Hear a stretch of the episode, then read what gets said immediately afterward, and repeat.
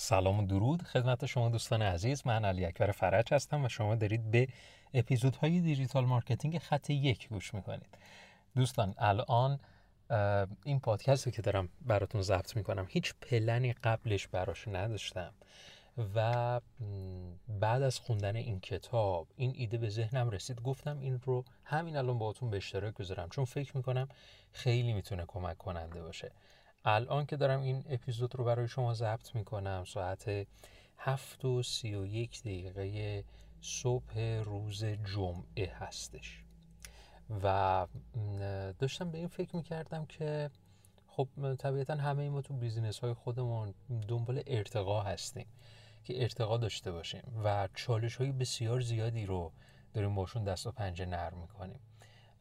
و این چه چه کارهایی من باید انجام بدم که بتونه این ارتقای من خیلی سریعتر انجام بشه؟ این بود که این کتاب در راستای این چالشی که در ذهنم به وجود اومده بود تونست خیلی خوب به من کمک بکنه. یک کتاب هست به نام رشد ده برابری. حالا دقیقا عنوان این رشد ده برابری نیست یه ادامه دیگری هم داره. ولی من این همین قسمت رشد ده برابری رو می‌خواستم بهتون بگم. این رشد ده برابری از عوامل مختلفی صورت می‌گیره. رشد ده برابری تلاش ده برابری هم نیاز داره. رشد ده برابری چالش ده برابری هم نیاز داره. این نکته خیلی منو حیرت زده کرد واقعیت. همه می‌گفتیم خب آره باید تلاش بیشتری بکنیم باید خب در بیزینس خودمون باید عملکردهامون رو خیلی متفاوت تر بکنیم. ولی به این فکر نمی کردم که من باید چالش هامم ده برابر کنم تا بتونم رشد ده برابری رو تجربه بکنم. همه تو فکر تلاش بیشتر هستیم ولی تو فکر انتخاب چالش های بیشتر نیستیم.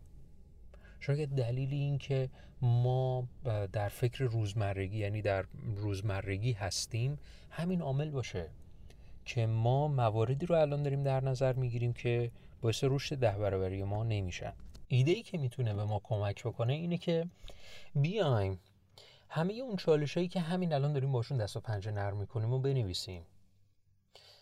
ذره در دهش بکنیم. با چه چالشی فکر می‌کنی داری رو میشی؟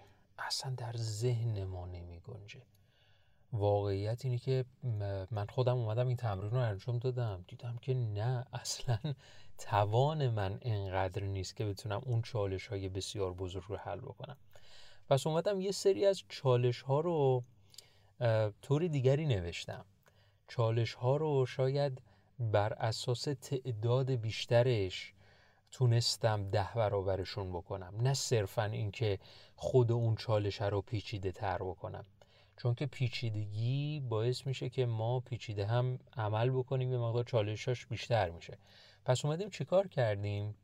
کاری که به نظر من می‌تونست خوب باشه این بود که ما به جای اینکه بیایم چالش رو پیچیده تر بکنیم بیایم چالش ها رو زیادتر کنیم. این چالش ها رو وقتی که زیادتر کنیم اون وقت انگار ذهن ما هم قبول می‌کنه که آره اینا چالش هایی که تو از پسش برمیای ولی زیادن. حالا بیایم اینا رو با هم دیگه حلشون کنیم.